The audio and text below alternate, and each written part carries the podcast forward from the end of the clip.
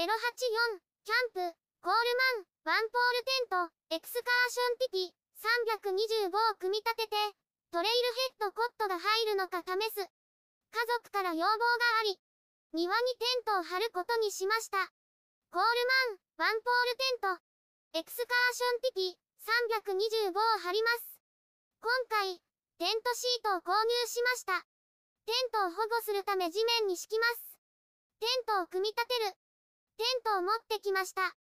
庭にテントシートを敷きます。インナーテントを広げます。風上側からペグを打ちます。対角上にペグを打ちます。合計6箇所のペグを打ちます。メインのポールを組み立てます。テントの入り口を開けます。ポールを天井部分に差し込みます。そのまま宙に入りポールを立てます。もう一つのポールを組み立てます。テントの横の金具に刺します。反対側の金具に刺します。ポールをテントに立てかけます。フライシートを準備します。ベンチレーションを広げます。3箇所あります。テントの入り口を閉めます。フライシートをかけます。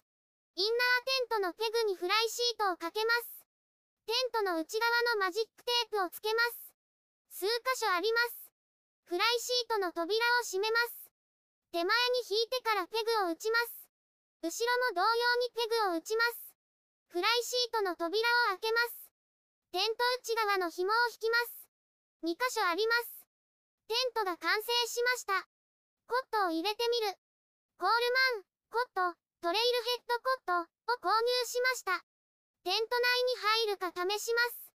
テントを開けます。テントにコットを入れます。縦にギリギリ入りました。テントの半分くらい埋まります。コットを横に向けます。一旦外に出すようになります。足が引っかかりうまく動きません。テント内での方向転換は狭いです。横にしました。テントに入っています。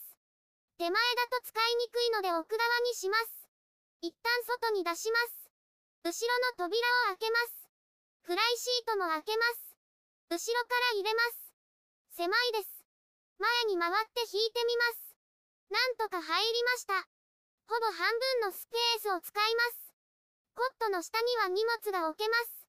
日中は椅子や机として使えそうです。もちろん寝るときはベッドとして使います。一人で使うには良さそうです。ブログでたくさん写真や動画を公開しています。